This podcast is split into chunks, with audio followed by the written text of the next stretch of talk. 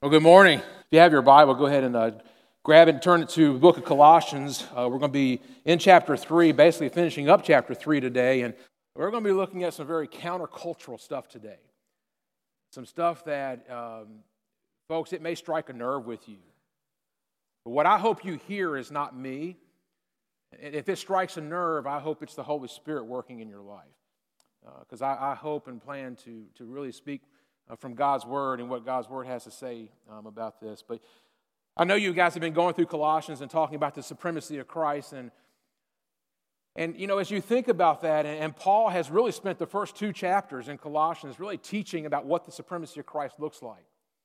It, it, it says, you know, he, he, he declares and proclaims what the supremacy of Christ in your life is. And then in chapter 3, as Paul normally does in, in, in, a lot of his letters, he spends the, the first half teaching and, and giving that instruction and teaching the doctrine and the truth. And, and then he finishes up his, his letters by giving you the practical application of telling you, hey, now that I've said this, and if you believe this to be true, and this is actually what's going on in your life, then this really affects how you live. So Paul is now in the, the, the latter half of Colossians, and he's, he's really giving us some of his practical instructions about how to live. Have you ever thought about this, or, or maybe you have or, or not, but our identity is almost always linked with how we act. I read a story about uh, little Johnny who was running down the sidewalk because his dad was on the way home from work, and, and little Johnny fell down and he kind of scraped his knee, and, and he, he started crying. And, you know, and a little bit later, his, his little sister took his toys away from him, and he was crying and wailing even louder, I mean, much more than he should have. And so dad picked him up and said, Now, Johnny, you're a big boy, act like it. See, what he was doing is he was, he was linking his identity of who he is, a big boy, how he should act not needlessly cry. Princess. Princess Elizabeth and her mom, Queen Margaret. For the first time, the princess is on the stage and she's being called to walk up and to, to speak to the public. And, and her mom looks over to her, the queen looks over to her, and he says, Now, Elizabeth, you're a princess. Walk like one. See, what she was doing, she was linking her identity, a princess, to how she should walk. She should walk with dignity. There was a boy named Tim who was 18 years old and freshly out of high school and was in basic training in Fort Knox. And I just spent the last 12 weeks, probably some of the hardest weeks of my life. And at the very end of these 12 weeks, we were, we were tasked to, to go out and we were low crawling through the mud underneath barbed wire while live machine gun fire was being shot over top of us. And the tendency was to kind of freeze up. And before I could even freeze up, and I was, I was trying to, to get myself as low as I could in the mud, the drill sergeant crawled up beside me. He says, You're a soldier. Act like it. You see, what he was doing is he was linking my identity, a soldier, with how I should act under pressure. And that would be with courage. You see, Paul's doing the exact same thing in this passage. He says, Look, you're a Christ follower. You are saying that I am supreme in your life, then this is how you should act. This is the effect that it should have on your life. And he spent the first part of chapter three explaining, as, as, as, Matt brought out in the last two weeks, of things that we should put off and put out of our life and things that we should put on and take into our life. And we come to this passage today, and Paul's getting downright nitty gritty personal. And he's moving inside the actual, the home life of, of how this affects our relationships with one another and how the supremacy of Christ when in our, in our homes begins to affect how we live and relate to one another inside our home. So we're going to take a look at that today. And in Colossians chapter 3, starting with verse 18, the apostle writes these words Wives, Submit to your husbands as fitting in the Lord. Thank you, Matt.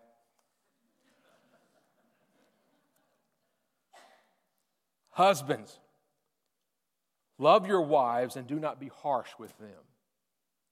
Children, obey your parents in everything, for this pleases the Lord. Fathers, do not provoke your children lest they become discouraged. Bondservants, Obey in everything those who are your earthly masters, not by way of eye service as people pleasers, but with sincerity of heart, fearing the Lord. Whatever you do, work heartily as for the Lord and not for men, knowing that from the Lord you will receive the inheritance as your reward. You are serving the Lord Christ. For the wrongdoer will be paid back for the wrong he has done, and there is no partiality. Masters, treat your bondservants justly and fairly, knowing that you also have a master in heaven. Yeah, we're going to take a look at some pretty countercultural teaching today. As we kind of dive into what the Apostle Paul is, is, is teaching about the relationships in, in the home and with, with one another when Christ is truly supreme in your life. The first one I'll take a look at is with wives. In verse 18, he says, Wives, submit to your husbands as is fitting to the Lord. Listen, wives, you demonstrate Christ's supremacy in your life through your submission. And man, folks, I know that's a hard word because our culture has done such a beautiful job of completely distorting what that means. And it's like this dirty word uh, among the culture. And, and, you know, but if you think about what does submission mean, it means to subject yourself under or willingly place yourself under the authority of another. It, it's a choice that you make. And our culture has completely distorted and, and really ruined what that word means. So let's be sure that we understand what Paul means by submission. Let's take a look at some things that this is not. Well, first of all, it is not meaning that you are women who are married obligated to do sinful things because your husband tells you to. I mean, Luke makes that really clear in Acts chapter 5, verse 29. It says, We must obey God rather than men. So listen, submission to your husband does not mean that you are under obligation to do the things that your husband is asking you to do if it's sinful. Another thing that submission is not, it, it is not to passively submit to domestic violence. And women, may I, may I give you a word of, of, admonition that if you're in a situation in your home where you're under physical or verbal abuse, listen, when Paul says submit to your husband, it does not mean that you have to submit yourself to that. And, and I encourage you, if that's the situation that you're in, to seek help uh, either from the leadership within the church, confide in the church and have the church help you, or, or seek the legal assistance that is available to you to get yourself out of that situation so that you can then begin to work towards reconciliation with one another.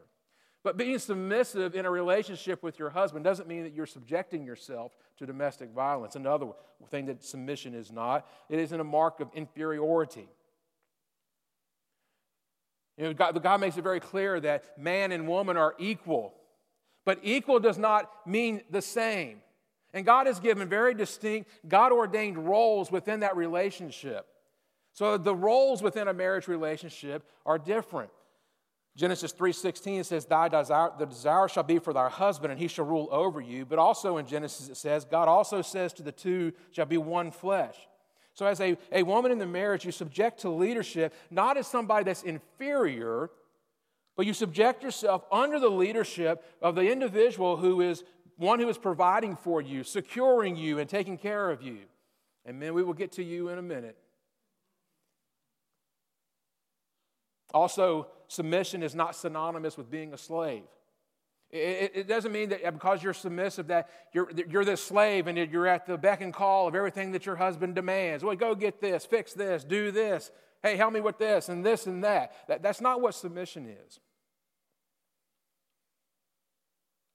You know, example of what submission is not is, is the farmer who, who got, went and got, he got married and, and he's in this newlywed and it was really interesting that one of the guests at the wedding gave him a mule for his wedding gift. So he puts this wife on the mule, and he's, he's on his way home, and as on the way home, the mule just stops. So he kind of pulls and tugs, and he can't get that mule to go anywhere. So he walked up to that mule, and he grabbed that mule by the head, and he pulled that mule up and said, That's one. And he kind of tugged on him, and that mule started moving. He walked a little bit further, and that mule just stopped again.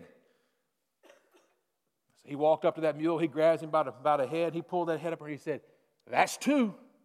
And he pulled on that mule, and the mule started walking, and that mule just third time just stopped. He couldn't get him to go. So he walks up, he picks up his wife, he sets his wife on the ground, he takes out his pistol, and boom! That's three. His wife looked at him and said, Now, why in the world would you do that? That was terrible. He looked at her and said, That's one. that, that's not what submission is. It's, it's more like the man and woman who go to the conference And, and the guy that's speaking at the conference really distorts what submission is, and he's giving very worldly, secular definitions and understanding about what submission is and how authoritative the man should be in the home. And so the guy is sitting there, he's just soaking it all in. He, he's on his way home, he looks at his wife and says, Hey, what'd you think about the speaker just now? She didn't answer. She just kind of grunted. So they get home, and he gets in the door, and he shuts the door, and he goes, Let me tell you, there's some things that are going to change around here. Yeah, we're going to start implementing what that guy said. Yeah, this is the way it's going to be from now on. And after he told her that, he didn't see her for a week. After about a week, the swelling went down enough where he could see a little bit out of one eye. That's really what it's probably like, isn't it? Now, some of you will probably get that about noon tomorrow, and you're going to want to email me about telling that kind of story. That's fine. My email address is mrice at northwest.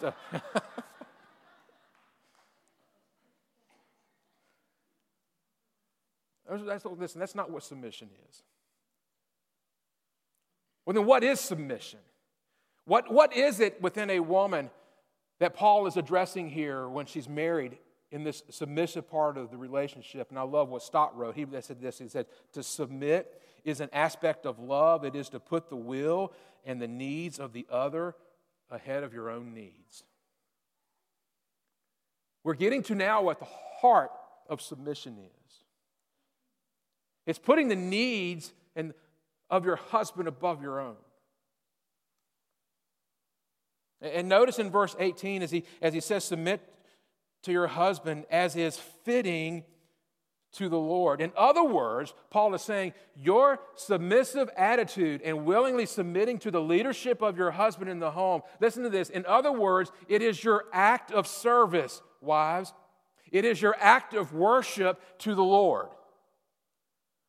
Now, folks, that drastically changes what goes on in a home. And Paul said, look, if Christ is truly supreme in your life, ladies, then you will view your submission and you will willingly submit to the leadership of your husband because that is your act of worship, not to your husband, but to God. And you say, Well, Tim, you don't know my husband. You don't know how unloving he can be. You don't know how unchristlike he is at times. And you know what? You're right. I don't. But can I tell you that's irrelevant? Because listen, ladies, your submission to your husband's leadership is not conditional upon the fact whether your husband deserves it or earns it or not. It's how you worship God. It is your act of service to God. And a matter of fact, 1 Peter 3 speaks to that going on in a relationship. And, and Peter says, Be submissive so that you may win him by his observation of your conduct. I know that's, that's, that's some, some hard words to hear. And I'll, and I'll say this as we go through, ladies. The opposite of submission is not a lack of submission. The opposite of submission is selfishness and pride. Men, it's our turn. Can I share with you as we go through this as a, as a, a preamble to looking at the, the husbands? This is hard. And, and women actually, I think you guys get it easier. Because Paul then goes and he says, Husbands, love your wives and do not be harsh with them. You see, husbands, we demonstrate Christ's, Christ's supremacy in our life through love, not being harsh with them, not being a dictator or an authoritarian kind of rule. And, and let, me, let me, I've done numerous counseling sessions with married couples. And can I explain to you and hopefully convey to you that probably the number one issue that creeps up in a marriage where problems are created and things happen Listen, and, and, and, there's a lack of submission in there. Why? It's because the husband is not fulfilling the role that God has called him to. And so, men, before we get too hyper corrective over a lack of submissive wife, we need to evaluate ourselves and say, well, is it, am I the culprit? Ephesians 5 is, is a parallel passage to, to this. And let me spend a little bit of time just in Ephesians 5 talking about this. And it says, Husbands, love your wives as Christ, the head of the church, the body and the Savior, love your wives the way Christ loved the church and gave himself for it. You see, this is a, a sacrificial kind of love, men. This is the kind of love that, that we look at and say, Christ, who was the ultimate purpose, ultimate purpose, person who came and gave a sacrificial love. And listen, I think it's so easy sometimes if we were to think, man, if a guy came in my home and held a gun to my head or my wife's head and said, hey, you choose which one dies. I mean, there's not a man in the room that's not going to say, I take the bullet, I, I, I sacrifice. But let me ask you something, men. Are you willing to sacrifice each and every day and die to yourself and die to your wants and your needs and the things you think you deserve so that you can love your wife in a sacrificial way. It takes it to, it takes it to a different level for, for some, I, I do believe. It's, it's a sacrificial love, being Christ being the ultimate example. And he goes through even further in verse 26, and it says, Sanctify her. In other words, the love that we have for our lives, that, that it might sanctify her, having cleansed her by the washing of water with the word, so that he might present to the church himself in splendor, without spot and wrinkle or any such thing, that she might be holy and without blemish. Listen, men, we are called to a love of our wives that is not only sacrificial, but it's a purifying love. It's a love that we have for our wives that would never allow us to put our wives in a compromising situation. It would never allow us to have our wife or to provoke our wives to do something against us or to be angry with us. And listen, folks, it is our responsibility as men to know God's word because we purify our wives with the washing of the word. That means that we influence our wives to holiness. We influence our lives to, our wives to righteousness. Listen, we influence our wives to be submissive through the way that we show our love. It's a sacrificial love, it's a purifying love, but it's also a caring love. In the same way, husbands should love their wives as their own body. He who loves his wife loves himself, for no one ever hated his own flesh, but nourishes and cherishes it just as Christ does the church it's a caring love. It, listen, it's, it's the kind of love that we as men desire, seek, and make a priority in our love to show them and help them be nourished, to nourish them, to care for them, to support them. You know, I, I started CrossFit a, a few years back, and I've really kind of enjoyed CrossFit. I know that's really, really sick. I get up really early in the morning and go to the gym and can't figure when I and regret going. But I love it when I'm done because my body is designed to exercise and my physical body feels great when I do that. He says, You know, you'd be so concerned about your own body, men, you're so concerned about taking care of yourself. Listen, that's the kind of caring love that we should have for our wives to, to nourish them, to care for them, to, to spiritually see them grow. It's caring love. And something's gone drastically wrong in the relationship at home. And can I say it this way? Christ is not being supreme in your life and in your home if we've gotten to the point that we merely see our wife as a cook a babysitter, a cleaner. Something's drastically wrong, and what is wrong is Christ is no longer supreme in our life. Can I, can, just a, a couple ways of practical ways to show to show love. And, and can I be completely transparent with you? I, I, I was working through these and, and, was, and was jotting these down, and Man, some of these I really struggle with. You say, well, Tim, why do you struggle in this way? Well, for the same reason that you do. Because listen, listen, the opposite of loving your wife is not not loving your wife. That's only a manifestation of something the greater that's going on in your heart. Listen, the opposite of loving your wife is selfishness and pride. Why do I struggle with some of these? In my own selfishness.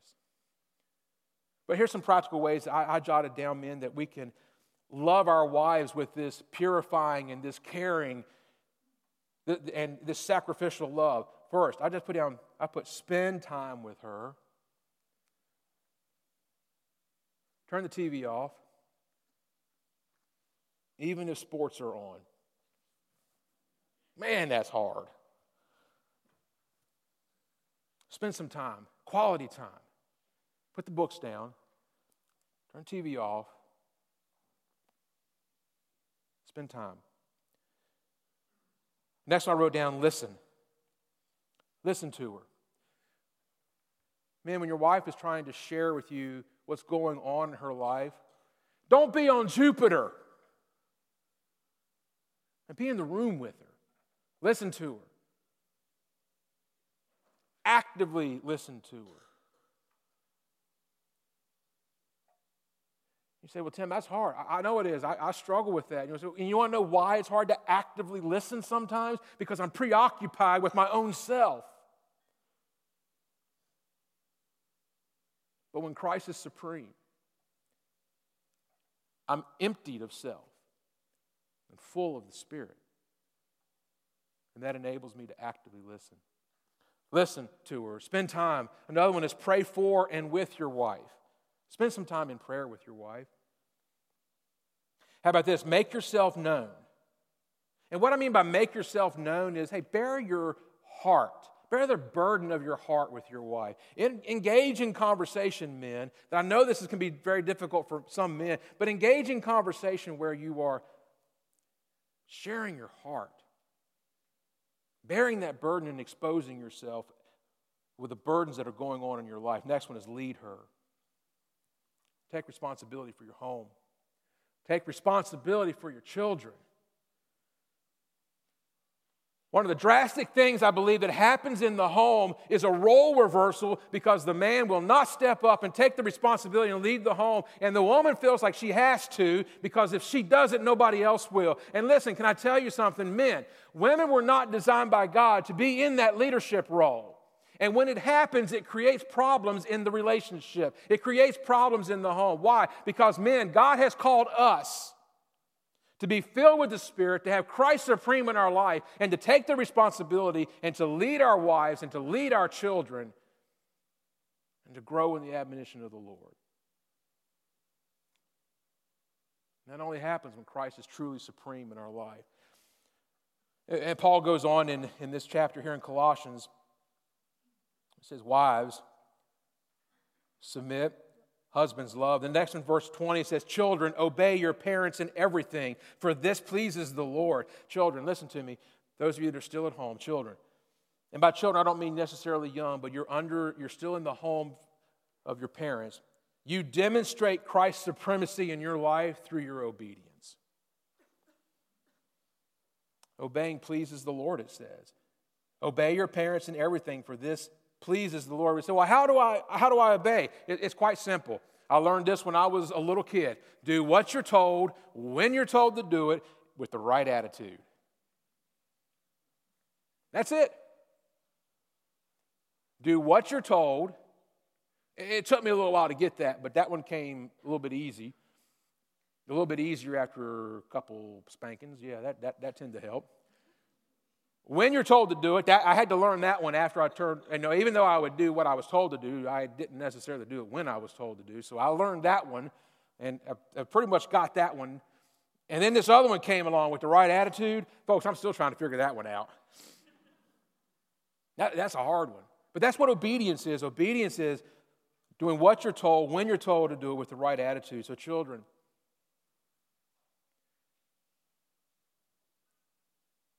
Let Christ be supreme in your life. Obey your parents and demonstrate that. You say, Well, Tim, you don't know my parents. You're right, I don't. And my parents sometimes, eh, they don't really deserve my obedience. Listen, for this pleases the Lord. Children, your obedience to your parents, I'm going to say it this way, really, in essence, has nothing to do with your parents. This is your relationship and how you worship and serve God is through your obedience to your parents. And he goes on and says, Fathers, do not provoke your children lest they become discouraged. Now, he's saying, Paul uses fathers because that's the, the, the, the, the parental headship of the home, but he's really it's referring to parents in today like those that are uh, offering the discipline of their children it says when you're doing that and you're teaching them to be obedient do not do things in your home that's going to provoke your children lest they become discouraged. In other words don't have this authoritative rule over them to where you are crushing their spirit to where their obedience is driven more out of fear for you than out of love for god and for you. You know i don't know much i don't know a lot about horses I read an article that said there's really two ways to break in a horse.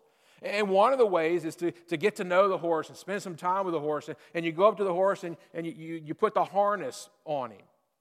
And you lead him around, and he gets used to that. And, and then you come and then you put the bit in his mouth, and you begin to lead him and, and, and give him time to get used to the bit and, and move him around. And then you get to where you put the blanket on his back, and then you get to where you put the saddle on his back, and then you put the person on his back. And said the other way you break in a horse, especially for horses that aren't responding very well, is you take a two by four and you hit him upside the head and knock him down on his knees. Both those scenarios accomplish the same thing. But in the latter, you have broken that animal's spirit to where it has no zeal for life. And though, praise, I pray you don't take a two by four to your children's head, sometimes the way we respond as parents has the same effect. Crushing the spirit of a child. Listen, our discipline of our children can't be so that it crushes their spirit. It's got to be done out of, done out of love. And well, how do you teach obedience, parents? Well, Proverbs 13 24 says, Whoever spares the rod hates his son, but he who loves him is diligent to discipline him. What you teach your children through discipline. They say, Well, I'm not going to discipline my children. Can I tell you, you hate your child? I don't hate my child if I don't discipline them. God's word says you do. Whoever spares the rod hates his son, but he who loves him is diligent to discipline them. Listen, don't discipline for immaturity and foolishness, never in anger. And it, you know, it blows my mind as I talk to parents who say, I'm never going to discipline, but then the time that they finally do discipline, it's done out of anger. And that's crushing the spirit of the child. When you offer discipline to your child, be sure that it's because there has been a clear boundary that has been set that's been violated. Be obedience or, or rebellion. And, and in that discipline, explain the discipline. Explain why they're being disciplined. Under, make sure they understand the, the boundaries that they, that they violated. And then afterwards, come back and, res, and spend some time restoring that relationship. Spend some time loving on your children after discipline. You see, you see the difference? And sometimes I believe in our homes it is so easy to treat our children with less love and respect than they deserve.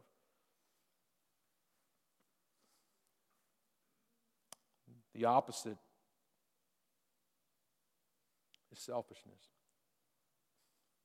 Children, you know why you're disobedient? Because there's a selfishness and pride within you that feels like you don't deserve to be told what to do.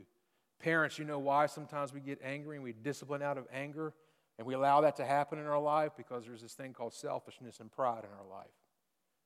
And we're full of self instead of being full of Christ. Paul goes on in verse 22 and then he says, Bondservants, obey everything in those who are your earthly masters, not by way of eye service as people pleasers, but with sincerity of heart, fearing the Lord. Whatever you do, work heartily as for the Lord, not for men, knowing that from the Lord you will receive the inheritance as your reward. You are serving the Lord Christ. The wrongdoer will be paid back for the wrong he has done. There is no partiality.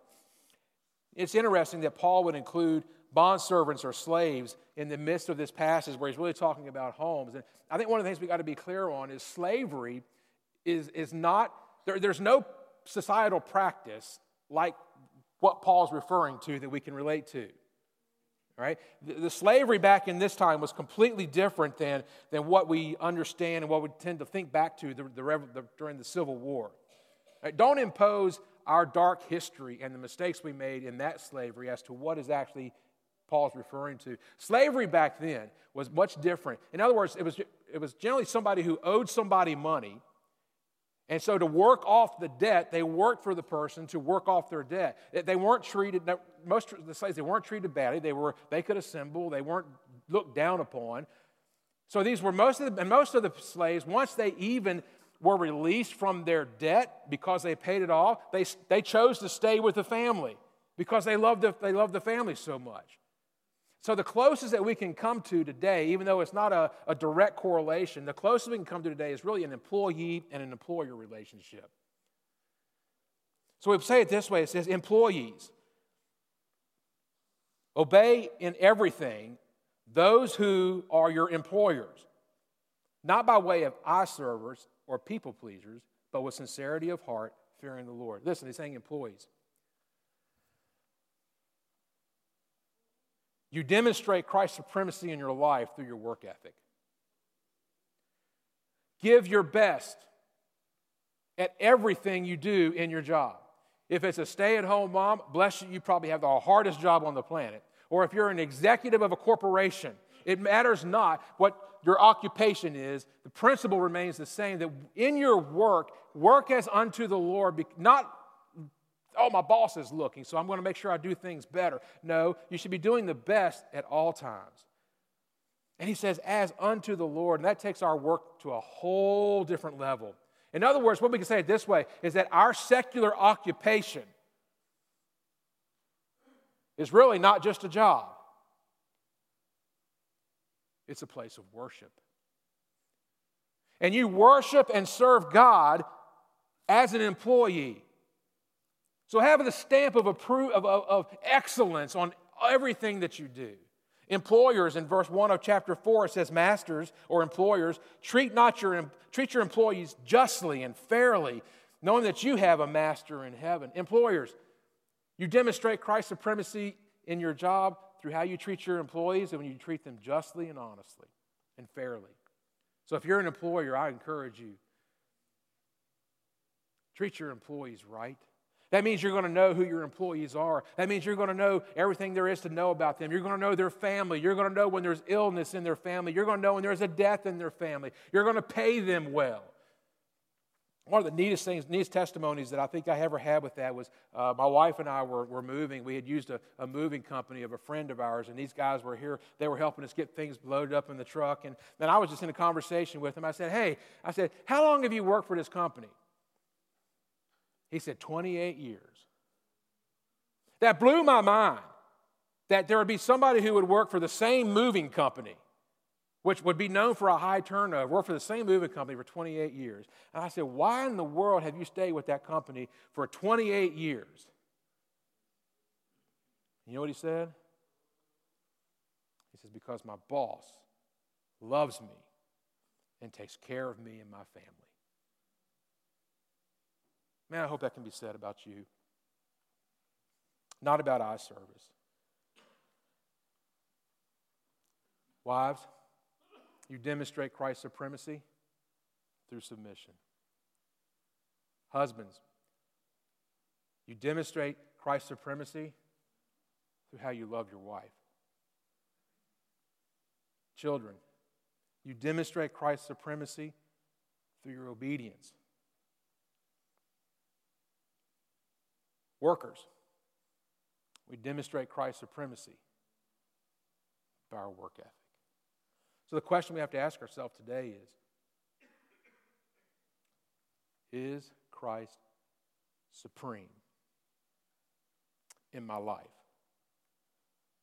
Or am I just about eye service?